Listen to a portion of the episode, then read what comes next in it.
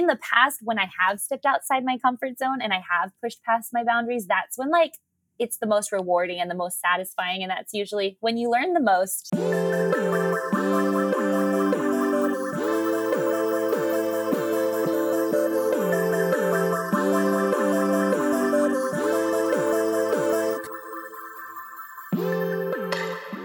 Hey everyone, Emily Abbate here, coming to you live from the AG studio, and you are listening to Hurdle, a wellness focused podcast where I connect with everyone from your favorite athletes to top experts and industry CEOs about their highest highs, toughest moments, and everything in between. We all go through hurdles in life, and my goal through these discussions is to empower you to better navigate yours and move with intention so that you can stride toward your own big potential. And of course, have some fun along the way. This week, I am chatting with Carissa Moore. She is a pro surfer, a five time world champion, and the gold medal winner from Tokyo. Her energy is so bright and just infectious, to say the least. Carissa and I talk about so many things in today's episode from her upbringing on Hawaii and learning to surf with her dad at just four or five years old to all of the hard work and dedication that went into her sport, getting her to that massive stage at the Olympics. We talk about the nerves that she feels every single time she gets in the water, even today, and how being in the ocean is the most beautiful, ultimate form of self care for her. We also talk about what self care looks like for her outside of being in the water, as well as what a regular week of training looks like and how she prioritizes her recovery. Plus, the hurdle moment, which was a two to three year period where she was coming back to her foundations and identifying her why behind surfing, and how she navigated the COVID 19 pandemic in the buildup to an Olympic year. Again, such good vibes from this combo, and so grateful to Carissa and her sponsor at Ora for hooking us up. I am so grateful for it. Make sure you're following along with Hurdle on social media. It's at Hurdle Podcast. I am over at Emily Abbate. And if you're local to New York and want to have a good time tomorrow night, I am going live at Hub 17 inside Lululemon on Fifth Avenue for 7 p.m., hosting a conversation about the hurdles that we face on the run leading up to the November 7th New York City Marathon. I am so, so excited. Link for tickets is in the show notes. With that, let's get to hurdling.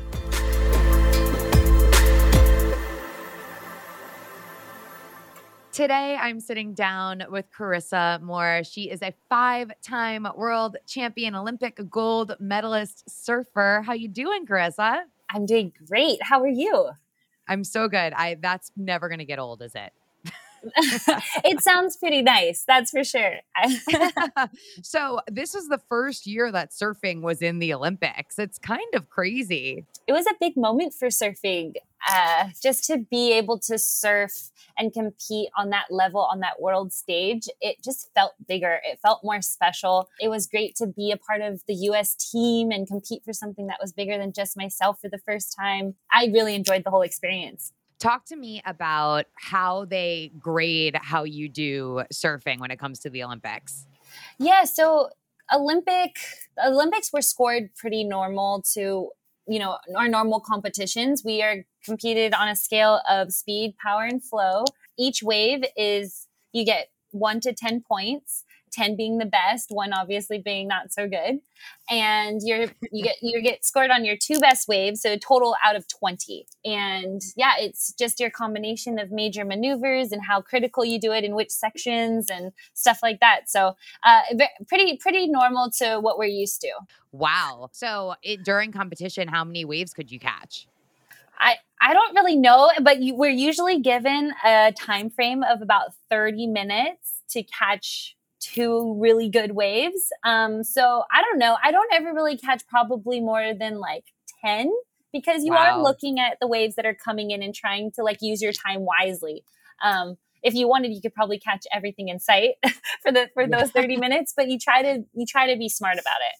Totally, totally. What were the waves like over there? The waves in Japan were some of the most difficult conditions I've ever competed in. Really? Um, yes, because in Japan, you in order to get good waves, you need a typhoon, and a typhoon is that you know is a storm that is not very far offshore, and so with it comes weather and when we competed, it was literally it felt like victory at sea. We it was storm surf. There were like white caps and water everywhere, and the waves were big, and the current was strong, and it was very hard to find any organization at all out there and make sense out of it. But I think that's kind of what made it fun, I guess, and and it, it, was, it was quite challenging.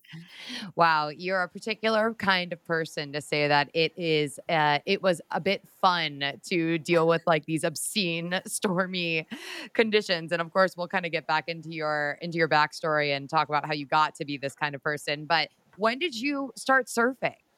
Uh, I started surfing when I was about four or five years old here on in Honolulu on the South Shore of Oahu at Waikiki Beach with my dad. So born and raised in Hawaii. Yes. Yes. Born and raised in Hawaii. And when you started surfing, was this like you saw your dad doing it and you were like, I need to get in the water? Or was he like, okay, it's time that you try this?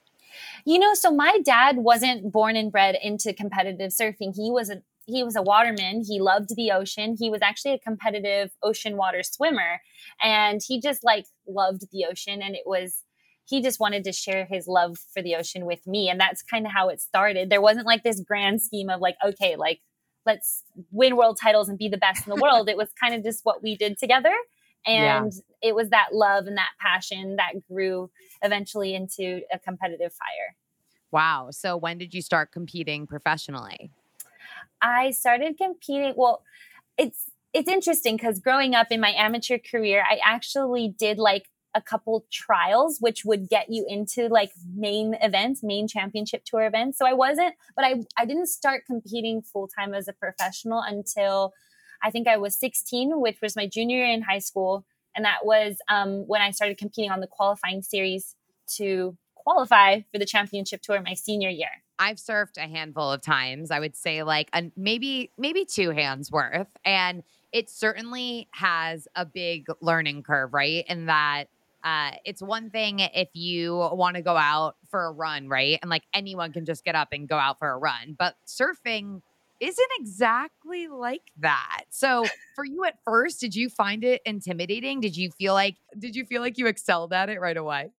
You know, it's been it's been a while since I first started surfing, so I don't remember all the feels in the very beginning, but yeah, I just I mean, I don't ever remember being scared because I I had my dad with me all the time and he mm. was like he just always made me feel safe. So it was always fun. I'm not going to lie, I still always get scared when the waves are big. Like I don't think the fear or the the nervousness ever goes away, but it helps to keep you on your toes, you know? That's so interesting, though, that perspective, right? Because you've been doing this for so long. You're a five time world champion, you're a gold medalist now, but you still admit to being like getting those butterflies and getting scared. And I think that sometimes people just assume that someone at your caliber wouldn't necessarily feel those things, that it would just be like, eh, I got this all the time oh my gosh no way. I i get scared all the time. I think uh, especially when it gets past a cer- certain wave height or if i'm going out to a new break for the first time i definitely like those moments where i have to step outside my comfort zone and go into uncharted territory like the fear definitely sets in and i have to it takes a couple deep breaths. It takes, um, you know, I have my support team and the people that ground me and make me feel confident. And then I just try to rely on ability and knowing that, like, hey, in the past, when I have stepped outside my comfort zone and I have pushed past my boundaries, that's when, like, it's the most rewarding and the most satisfying. And that's usually when you learn the most. So um, I try to. I try to look at that and that helps me overcome it, I guess.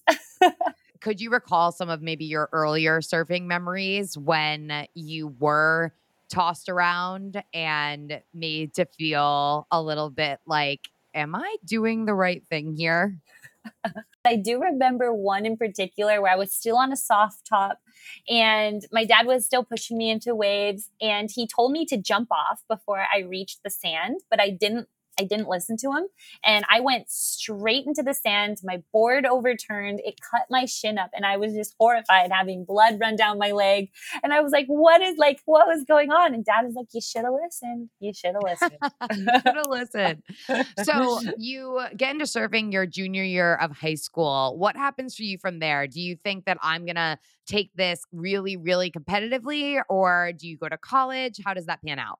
Going to school was super important to me and it was very important to my parents that I graduated high school. So I feel very fortunate. I went to Punahou School, um, which is one of, I think, one of the best schools in the nation. And um, they just did a really great job helping me balance school life and competing on the championship tour my senior year. I definitely missed like a couple events. I missed prom, but those sacrifices were really worth it. Like the experiences that I got on tour and traveling that year on my rookie season are really invaluable. The lessons that I learned. Um, I ended up missing one event on the championship tour for my graduation, and then afterwards I went all in, all in for for for competitive surfing. All in. When you started competing on the professional circuit, do you remember anything that was unexpected or something that you didn't anticipate getting into it? Yes, yes, yes. Uh, my rookie season was kind of like wait, what did I just get myself into? I felt like it was really kind of hard to like be on the road and go to consecutive events and not have the familiarity of like my home and like being grounded all the time with home and my all of my family and all my friends i like found myself like of course i had my dad or my coach with me but it wasn't the same and so just kind of like finding where I belonged on tour, but then still like as a teenager, just figuring out who I am and who I was and where I where I belonged.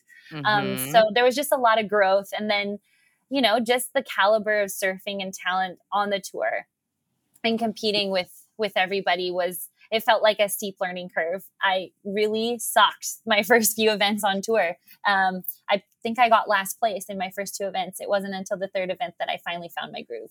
It's so interesting that you that you say like I was coming into my own, which is so true because for so many at that age, uh, perhaps you're going to college, perhaps you're getting your first job. It's like a huge, huge moment for your personal growth. So to be going through this moment and to have so much instability in your life, I would imagine couldn't have been easy yeah, it it was definitely a little challenging. I think on a personal side, there was definitely stuff going on with my family at the same time that was challenging. So, but what was really beautiful is I felt like as much as like I was, it was a bit rocky. Being in the ocean gave me stability. That was the one place that I like felt like myself. And when I finally like found my groove, it, it felt really good. But it was cool. Like all my friends, I felt like I had a really good group of friends that was were genuinely there for me. Like they Skyped me before they went to to prom and stuff, and just having uh, people that like understood the schedule and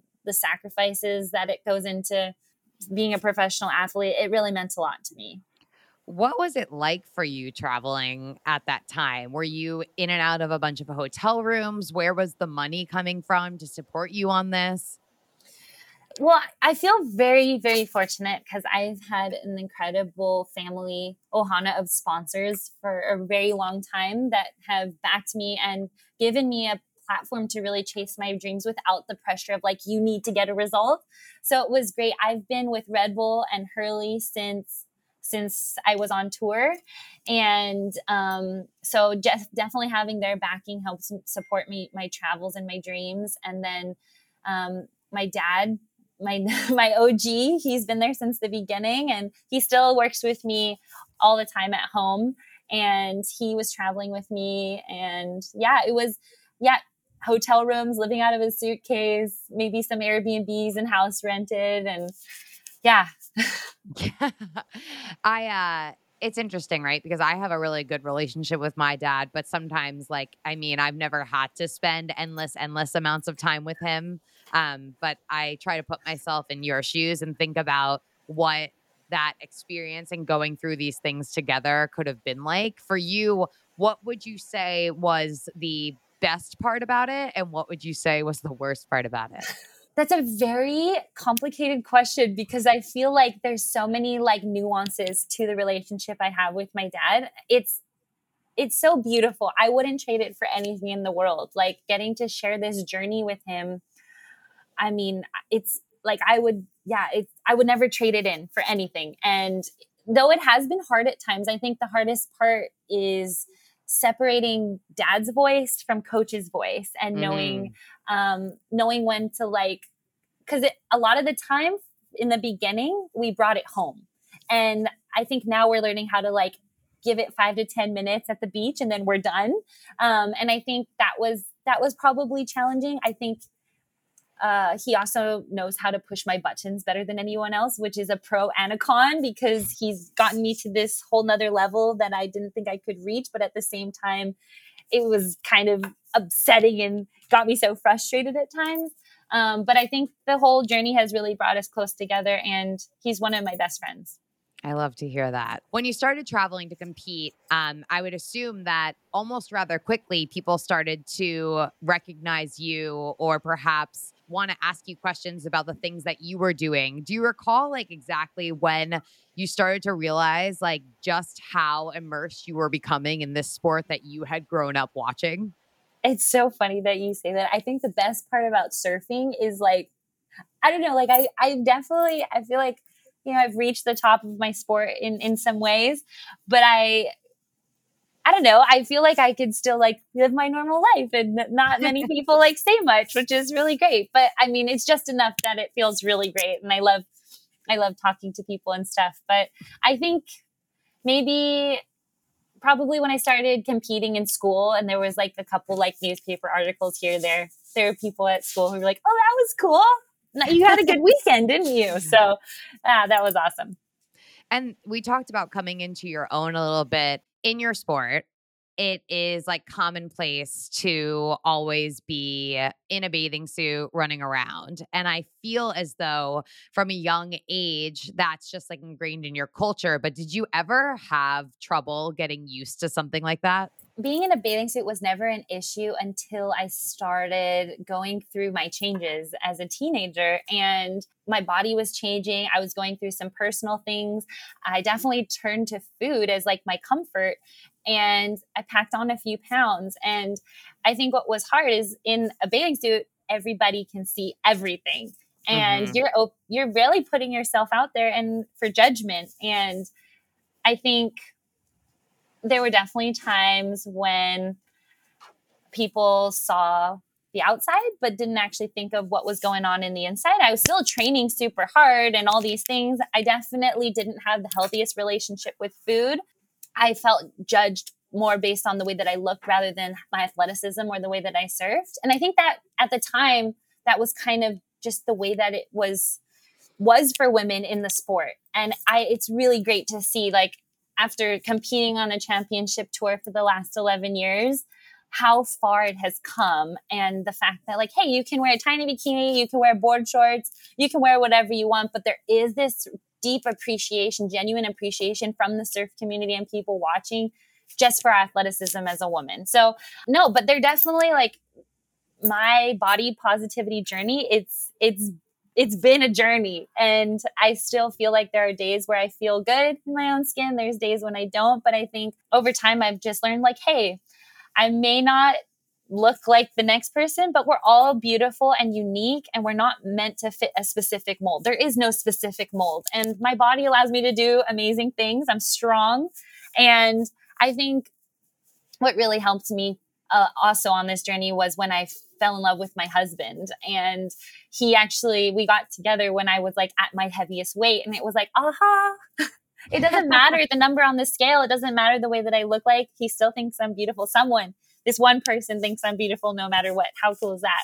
So um, that was kind of when I started to like have a, a healthier relationship with food. There was more like a, a inner confidence in mm-hmm. myself. And since then, I've really been trying to talk kinder and treat myself better since then.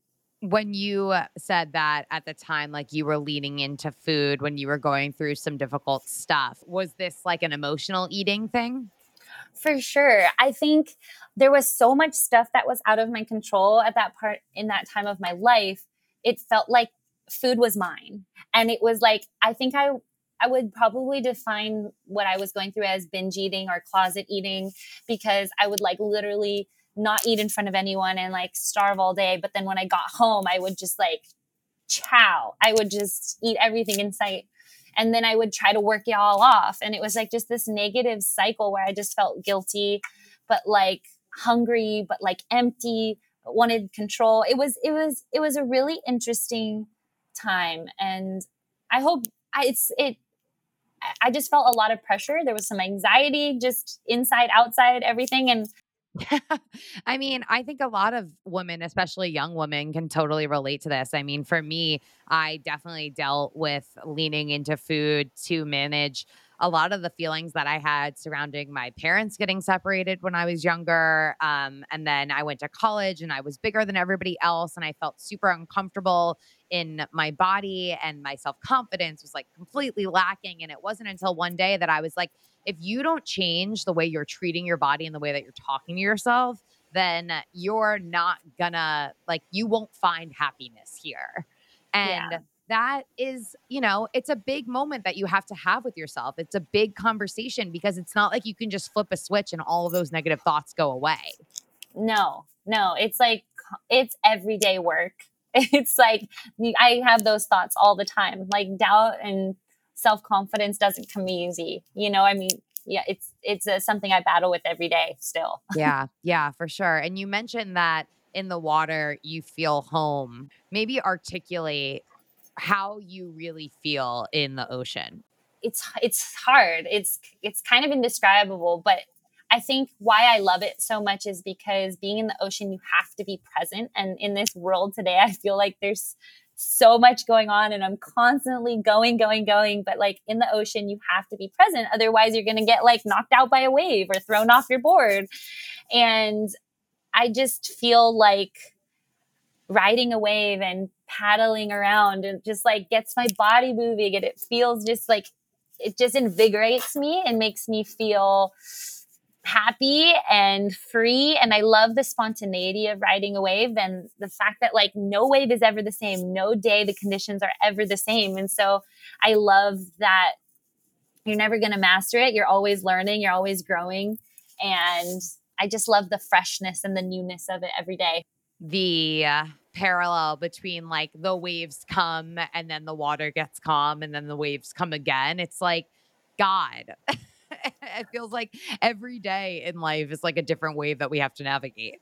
I don't know. I think too something is like like in life too you're gonna fall you're gonna fail but when you eventually get that one wave all the way to the beach it's just gonna feel amazing and which is so like life like the things that are worth it they're gonna take time they're gonna take hardship there's gonna be challenges but you just got to get yourself back up, back on your board, like dust yourself off, paddle back out to the lineup and try again until you succeed. So, yeah, I totally agree.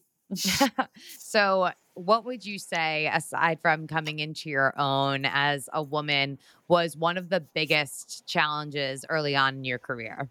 I think as my career progressed after winning a few world titles, I think the next kind of like set of challenges was kind of redefining motivation for me and also redefining what success looks like and who I am without my results. Because that hmm. was kind of like the next kind of learning lesson I feel like I went through um, after I won my third world title.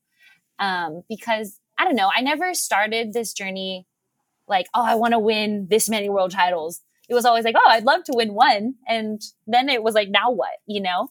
And then how do you keep going? How do you keep achieving the highest level in the sport and keep motivating yourself you know hmm. how do you how do you do that and i just i felt a little lost or trapped in doing it for maybe everyone else and kind of got caught up in everyone else's expectations and wants for me.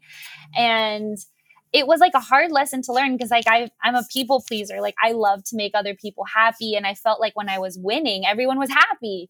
Um, but it didn't feel right after a while. And so i kind of like i definitely think that i wear my heart on my sleeve and i surf from my heart. And so I that definitely translated into my performances. You could you could see it. There was a three year like slump, so to say. I wasn't definitely performing at my best. The, the lines that I was drawing on the waves weren't as confident, and I think also just my husband. That's when my husband kind of proposed to me, and I became a fiance. And I was like, I'm going to become a wife and a mother one day. But like, who am I? Like before all this happens, who am I?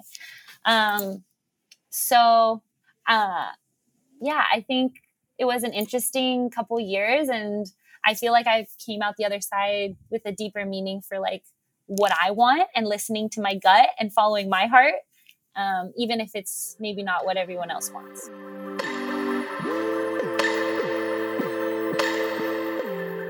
Taking a break from today's episode to give some love to my sponsors. First up, CamelBak. Oh my goodness. I, I feel like I have CamelBaks all around my apartment now, just like I have blue light blocking glasses.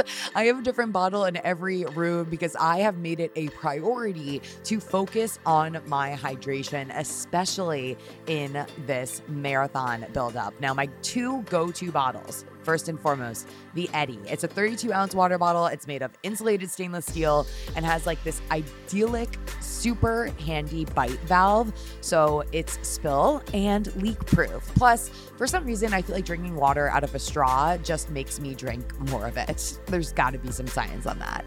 Also, I am a huge fan of their Horizon tumbler. It's ideal for my morning walks with coffee. I walk around Fort Greene Park. I look at everybody's super cute dogs. It keeps my coffee hot. Cozy in my hand, and I love it. Of course, CamelBak has a discount for the hurdlers exclusive. Head on over to camelbak.com slash custom and use the code HURDLE25 to get 25% off a custom order today. Again, that is HURDLE25. Use that code at camelbak.com. That's C A M E L B A K.com slash custom to get 25% off a custom order today. Perfect for the holidays. Also, want to give some love to my sponsor at Element. That's L M N T. LMNT is a science backed electrolyte drink mix with everything you need and nothing you don't. It's plant based with no sugar, no gluten, no fillers, or other sketchy ingredients that may be hiding inside the bottles at your local bodega or CVS or grocery store. You get the point. I personally love sipping their watermelon salt flavor before and after my long runs, but they also have a ton of other amazing picks ranging from citrus and raspberry to orange, chocolate, or even they're unflavored if that's your thing.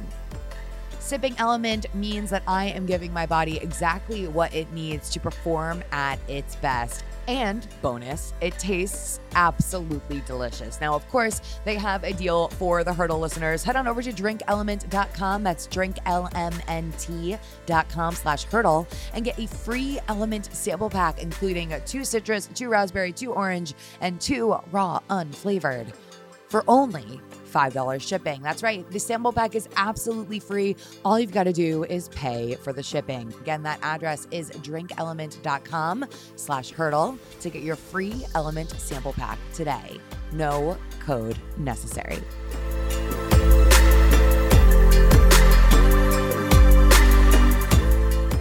So interesting. There's so many things to unpack here. I mean, the first thing to unpack here is a lot of people go through that kind of self inquisition. Um, and you said like you started wanting to know more about this, like wanting to know more about your why when you were still on top. So, like when we're talking about your journey and like determining what success looks like a lot of times um, and i can speak to this from personal experience but like i've had to redefine what success is for me when i have faced injury and i am not able to toe the line at the starting line that i was hoping to toe the line at. So for me i've had to take a step back and be like well success is in this marathon training cycle. I met new people and found new community. Or success right. for me was that over the last three months, I found so much joy in lacing up my sneakers five to six days a week and giving back to me. Whereas for you, it's like, oh, I'm winning. I'm winning. This is what success is like. And you had the self awareness to be like, but what is it really? I can totally relate to being at like when you redefine things it's it, most of the time it comes when you're kind of hitting rock bottom or when you're like in this place of like okay well i can keep going this way or i can go back to the drawing board and turn it around. So it was after my third world title where i went into that three year slump of like not really like knowing why this wasn't working out and i was not having fun I was mm. not having fun riding waves. I was not in love with competing. I was like upset and I was just like grumpy and I was negative and a little lost. And it was definitely leaking into my relationship with my husband. And that was that was why I was like, okay, things things have to change. I got to make some changes in my life and that's when yeah, I, I that's that's when it all happened. When you say like I have to make some changes in my life, what kind of changes did you make?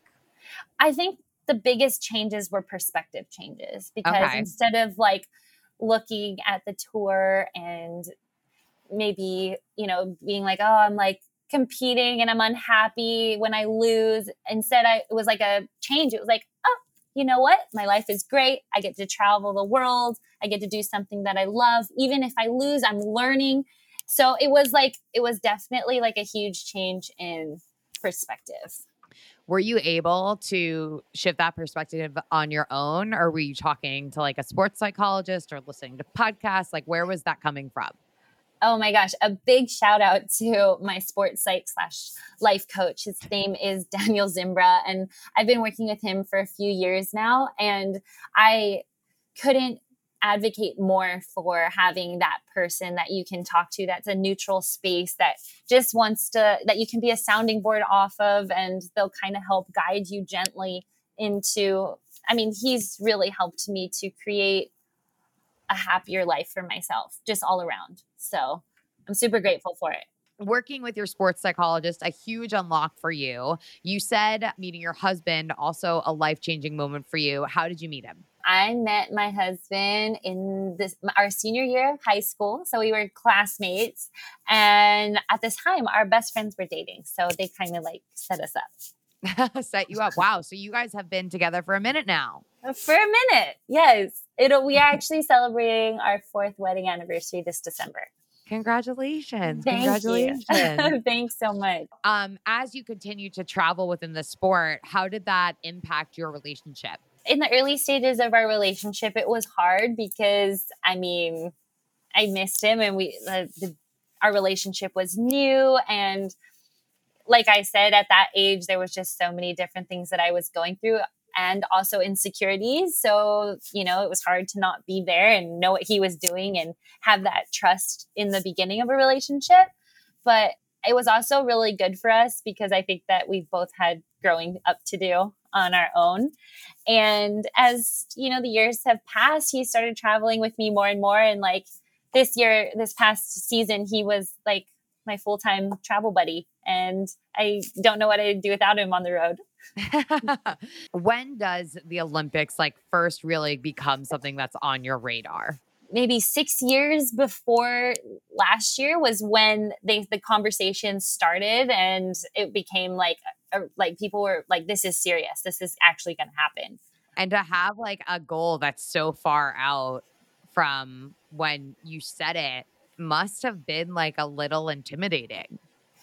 Well i mean i don't think i actually really like understood the Olympics and like that journey until like the year we actually had to qualify because like I've been an Olympic fan for for for some time since I was a little girl. Like I'd watch the Winter Olympics and the Summer Olympics and but like surfing in the Olympics wasn't something I ever fathomed as a little girl and it just kind of like I knew it was going to be tough to qualify so it wasn't ever like, I'm going to, like, of course it's a goal, but I'm not going to let myself fully dream about it until it actually happens.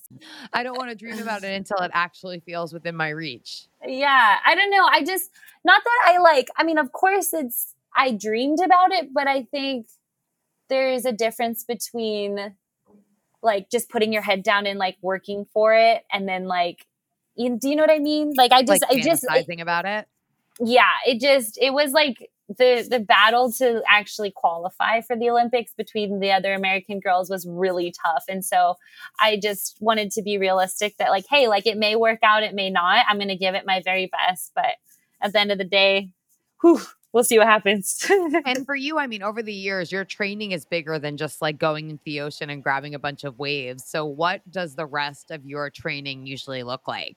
Yeah, the I mean, the, there's no better training for surfing than actually spending hours in the ocean. But outside of that, I train. I have a wonderful trainer. Her name is Erin Kamano, and we meet three times, three to four times a week. And usually it's outdoors at a park. And I also do Pilates once a week.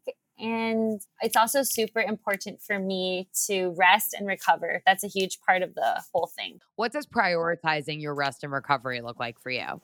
Uh, uh, well, rest and recovery involves a lot of naps and sleeping. And I'm really grateful for my partnership with Oura because they've helped me to really like nail down my recovery and figure out how to sleep better and how to train more efficiently depending on the sleep that I do get. Um, and then on top of that, I I I love Hyperice, which they have some great recovery tools that you know after I train really hard, I'll sit in my Normatec and just relax my legs. And I do see a massage therapist like once a week when I'm home. Can we also talk about like the sleep hacks as well? So I have yet to wear an Oura ring, but I do wear a Whoop and learning about my sleep and my HRV and my resting heart rate and like seeing this data regularly has dramatically impacted things that I was doing before, maybe to my detriment, like drinking wine too late in the day versus having a glass at like I mean, not every day I can have a glass of wine at six o'clock, but mm. if I have a glass of wine at six o'clock versus if I have a glass of wine at nine o'clock, I know my sleep is going to be different. Just like I have like now like taken a look at other benchmarks that totally impact my sleep and I know that I want good sleep. So for you, what has learning about this data kind of taught you? Oh, it's been super eye opening to, like you said, get data on a regular basis on how I'm sleeping because then I've over time I've been able to look at it and compare and be like, oh, okay, like when I do this, I sleep better and I wake up energized and ready to take on the day. If I do this, I'm I feel like I just want to lie around all day and be a vegetable. But um, I think some of the best little like hacks that I've gotten is just like I sleep with a mask on every night. Huh. Um, which helps with like light and blue light and just everything. So it helps me to have a more restful sleep and i think turning off my phone earlier like around 6 30 p.m and then just like enjoying time with my husband and my dogs and reading and winding down that way really helps me to like relax and settle down to have a good sleep I think you gave like everyone listening to this podcast in this moment anxiety by saying that you have mastered or at least like sometimes mastered the art of turning off your phone at 6:30. It's ve- it's very rare, but when it does happen the sleeps are amazing. So if you want a good sleep, just Oh my god. Uh, I feel like that's like literally dreams and goals. It's like I would love not to communicate with the world most nights after 6:30. Oh, it's been actually so we live in in the very back of one of the valleys here, and we have huge trees. And the other day, a, a tree fell on a power line. It took it out for like the whole day, and I was like, "This is heaven." I don't have to respond to anybody right now because no one can reach me. Yeah. I mean, but I feel like in what you do, like going into the ocean for long periods of time, like, do you think that you're the most reachable human? uh, no. if I had to think about this, actually, not really. Yeah, no. I feel like it sometimes takes me days to like text people back, and I'm like, I'm so sorry. I saw your text come in, and then I ran off someplace where but, I couldn't bring my phone because it was wet. Yes. Um, for you, how do you, besides your time in the ocean, how do you give back to you? What do you do to take care of yourself? Ooh, um, well, I am a religious napper. So like honestly, like I love naps and setting aside time during the day to like just be quiet and like hang out at my house. I love to just like organize and like right now we're actually in the middle of like a big home improvement. So like that's been a fun way to like I love projects. I like scrapbooking. I like being creative and so for me that's like a nice outlet. I just love hanging out with people that I love. So I'm very fortunate to live only maybe like a 10 to 15 minute radius away from like my mom and my dad and my my in-laws and my grandparents. And so my sister lives lives moved home as well. So i'm constantly just like hanging out with my friends and family. That really fills fills me up. And yeah i'm simple. I don't need much to be happy. How does the olympic qualifying situation work in surfing? Well, we were guinea pigs this because it was the first time ever. And it was a little confusing, to be honest. But um, for the main countries that have a very strong presence on the World Championship Tour, uh, like the United States and Brazil and uh, France, uh, they took your seeding your you were able to qualify from just competing on the championship tour season in 2019 so that's how that happened and then there were a couple other events like the isa games and the pan am games um, where other like maybe smaller countries um, that aren't represented on the championship tour could qualify through. Do you remember where you were when you found out that you were going to the Olympics? Yes, I remember. it was it was it was a crazy showdown for these two spots because the world title race in 2019 was myself, Caroline Marks from from originally from Florida, but now lives in California, and Lakey Peterson from California. We were one, two, three in the world. And so we were not only on the final day of the season, the last day and the last comp, were we not only vying for the world title, but we were vying for the two spots. So it wow. was like it was so intense because of just the talent level from America on the tour, you know? So yeah. um, yeah, I found out because uh, one of the ladies, actually Lakey Peterson, who I just like madly love and respect, she's amazing. But she bowed out early in the competition, which meant that I had qualified. And so it was during a post heat interview that they were like, "Hey, you qualified," and they gave me like this special flag, and it was like, "This is real." I actually got all choked up and a bit overwhelmed. How do you find your calm in those kinds of high pressure moments? it's my calm comes from taking a couple deep breaths and i mean especially this year this season in particular my theme was freedom and i really like it was a goal of mine to really strive for that freedom in my mind and freedom in my body because when it's all free i can do what i train to do every day and if i do what i do every day then the I'm going to be fine. I just so it's um I do a lot of like rational reasoning of just like hey, trust the freedom, trust the formula. You have a good formula, you've done the work, you've checked all your boxes. Like all you have to do is go out there and surf and be yourself and do it with love and leave it all the rest up to the universe because I, I truly believe everything happens for a reason. If it's not meant to be, it's not meant to be, and there's a lesson to take from that, and it'll make me stronger. It'll shape me into a better human and a better athlete. So just trusting in that has really given me like a, a, sense of calm and a sense of peace in those in those moments.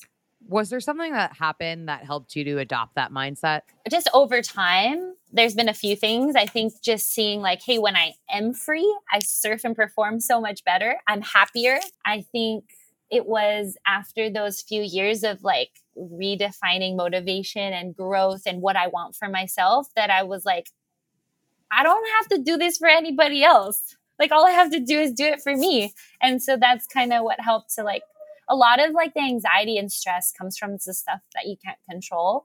And that includes other people's opinions or what they think of you. And most of the stuff is out of your control, out of your control, especially in the ocean.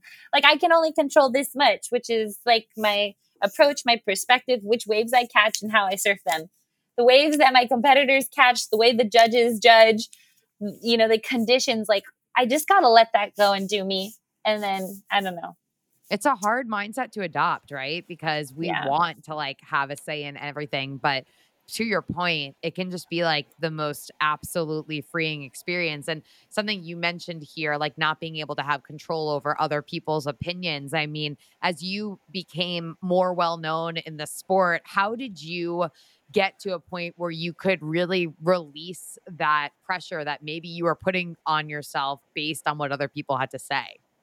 It's it's having a good support crew, honestly, like having people that you can count on that you that don't that don't judge you that just listen and are genuinely there for you. And like at the end of the day those are the opinions that matter.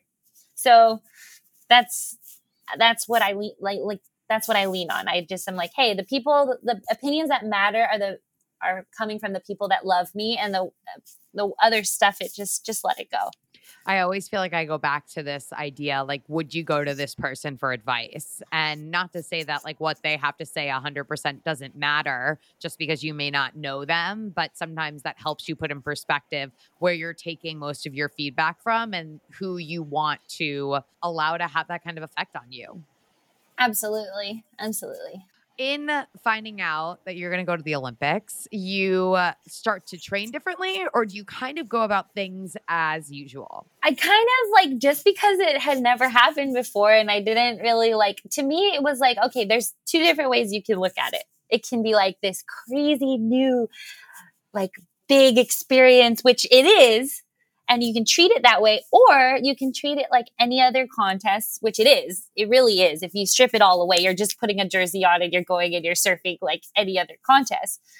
And i was like okay well which approach will give me the best outcome like the best chance of success? Because i think if i overthink it and i make it a big deal it's just going to turn into this this this thing that just feels too big in my head. So i'm just going to approach it like any other contest because, okay, well, most of the contests that I do regularly, I do all right in. So, um, when I found out that I qualified, we had a bit of an off season, and that was actually um, at the end of 2019 was when I announced that I was going to take a year off from competing on the championship tour um, and just have a year to focus on training for the Olympics and doing some stuff that I haven't had the chance to really do because I've been traveling on the road for so long.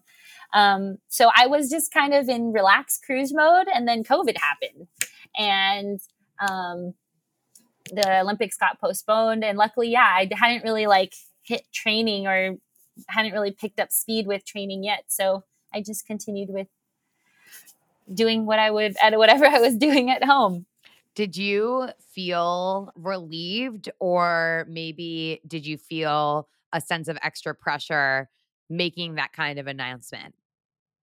Uh, it was that moment, right, that I kind of had been working towards. That moment that I was going to choose myself and what felt right to me above everybody else. And it was super scary. I was like, whoa, what is everyone going to think? Like, I literally, like, I think you know, probably everybody thinks that I should continue competing on tour and try for another world title. I'm in great shape and stuff. And, you know, this is the time that I should be capitalizing on, on, on that, on, on my health and where I'm at. But I was like, no, this, this is what feels right. And so, um, as, as much as it was like nerve wracking, I did what felt right to me. I stayed authentic. And I think it was really great to see the response was super positive and I got a lot of support, which is really cool. I feel like there must have been a lot of tears in making that decision. Yes. For sure. But I actually I had made that decision a while back. I had made the decision actually I think before I even started competing that year. I was like, "Hey, I'm going to give it everything that I have and then I'm just going to give myself a break, you know." What happens in the break? Besides COVID? uh, I spent it was my my break was a lot different than I had ima- imagined it to be because I wanted to do a bunch of surf trips and I wanted to go to places I hadn't been before and really like do some different things. But I ended up staying home, which was still super awesome. And I got to hang out and get into a routine and train at home. We had a great summer of waves at home. Yeah, played with the pups, did some hiking, did a lot of scrapbooking, home workouts it was fun. It was super What are we fun. doing for what are we doing for home workouts, Carissa? Oh, home workouts. Uh, well, I was zooming my Pilates teacher. I was I actually set up like a bike and a, I got a punching bag for my birthday last year. Um, I love this for you. yeah, so amped over the punching bag. Yeah, the punching bag was a game changer because it helped me get a lot of my uh, all the aggression and built up angst out. We all had that built up angst over the last 18 months. I'm for, I'm certain about that. Okay, so let's fast forward to you actually heading to the Olympics. Did you did you think going in that you were going to come out on top? I think everybody going in wants to come out on top. I I definitely wanted it to work out. It was there was just so many things like we had talked about that was out of my control and was a little different and outside my comfort zone. Like we weren't allowed to bring our normal teams with us. Like so I wasn't we weren't allowed to bring our family. I wasn't allowed to bring my husband. So that was very different. And uh, so I was, in a sense, even though I was there with the US team and they were amazing, I felt a little bit alone. I felt a little bit like, okay, I've got to like stand on my own two feet and back myself and figure this out. Then on top of that, we were dealing with like never surfed the venue before. Um, and then the storm came and then that was crazy and just the different t- the way that they were they broadcasted the event and how they had to stand on the beach before we had to paddle out and they announced us and stuff uh, the different security checkpoints all that was just like different and right. so i i was like hey all i could do is have fun do my best and we'll see what happens and we'll see what happens it's uh it's interesting, right? Because sometimes in those moments of like true, truly feeling alone, that's when you like have when you're forced to sit with yourself and like do a complete body scan about what's going on and how you feel. I would imagine that feeling alone really gave you the space to inquire like what what is it that I'm doing here and what is it that I really want out of this? Oh, exactly. Exactly. It was a very like empowering moment.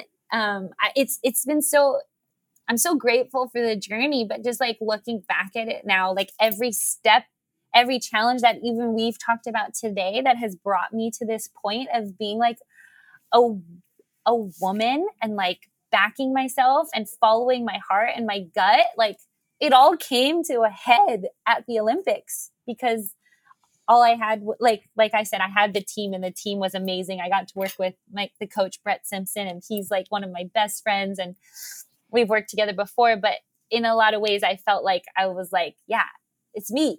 I'm doing this. And it was really cool.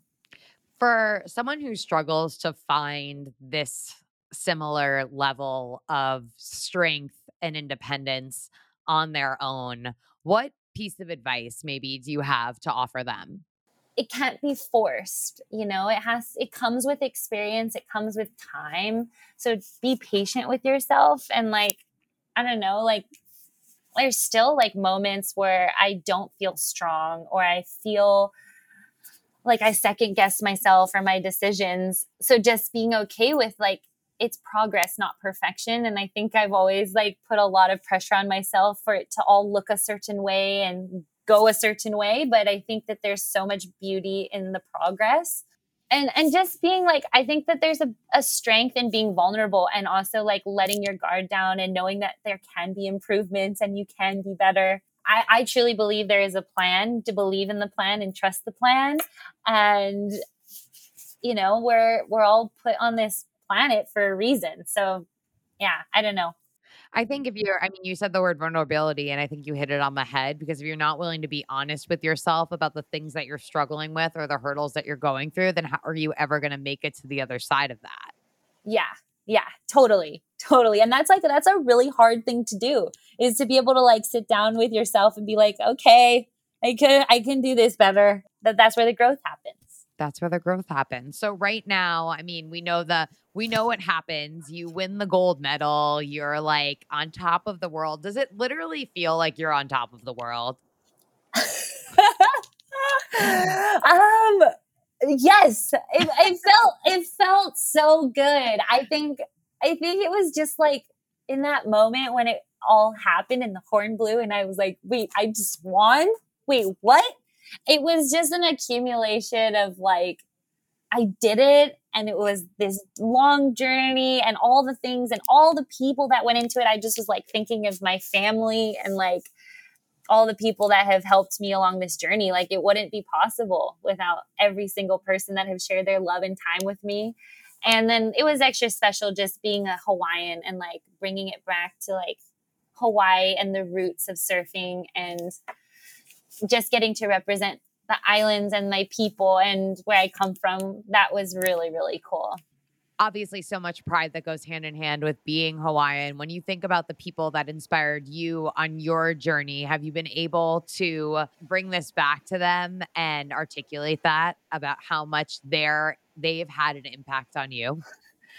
I hope so. I've tried. There, there's so many people that I've wanted to thank, but um, I'm I'm I'm, I'm getting there slowly. I'm getting there slowly, but um, yeah, no, there's definitely like a deep sense of gratitude and appreciation and heartfelt thanks to everyone that has has been there for me. You know, I yeah. worked with so many coaches. I've, you know, all, from my my people at the different companies that I've worked with and have sponsored me to my family, my friends. It's crazy. Yeah, the support and love I've gotten has been um, tremendous right now, if someone was to go to your social media pages, maybe your Instagram, they would see a Hawaiian surfer who has about a half a million followers. When you look in the in the mirror, what is it that you see looking back at you? I don't know. I mean, I just I'm just a I'm just a girl. I'm a woman. I'm a wife. I'm a daughter. I'm a friend. Um, I'm a sister and I just I'm very grateful to be living the life that I live and doing what I love every day, which is riding waves. What excites you right now? I'm excited to put subway tiles over my kitchen stove. Yes. Uh, I love this HGTV life for you. Now, I mean, now that you're now that you've like gotten this medal, what is like even on the horizon for you in the near future? I am enjoying my off season for I don't know the foreseeable future. Uh, our championship tour season doesn't start up again till the end of January, so oh, wow. I'm just chilling like a villain. Um, I I actually think that my husband and I are going to be going on a friend's trip to Mexico to celebrate his 30th birthday, which it will be like the first trip I've done just for fun with a surfboard, not like competing. So I'm really looking forward to that. Um, but yeah, no big plans. No big plans. Oh, you deserve it. You deserve all of it. Right now, my friend, you have an opportunity to give yourself a piece of advice going through the that 3-year low point. Looking back on it now, what do you tell yourself during that hurdle moment? Well, I would probably tell myself you need to go through this because you're going to come out the side other side with so much more of like a different perspective and understanding so it would just be patient with the journey and kind to yourself and have a little bit more fun because you know laugh it off a little bit i think if anything that i could have done a little bit better during those years was just i was super hard on myself and i think it led to a little bit of a burnout so just keep it fun Keep it fun. I love it. Carissa, thank you so much for your time today. How do the hurdlers follow along with you? How do we keep up with you? Give us all the details. Oh my goodness. Well, thanks so much. I guess the best way to keep up with me is my Instagram account at Rissmoore10. And yeah. I'm over at Hurdle Podcast and at Emily Abbate. Another hurdle conquered. Catch you guys next time.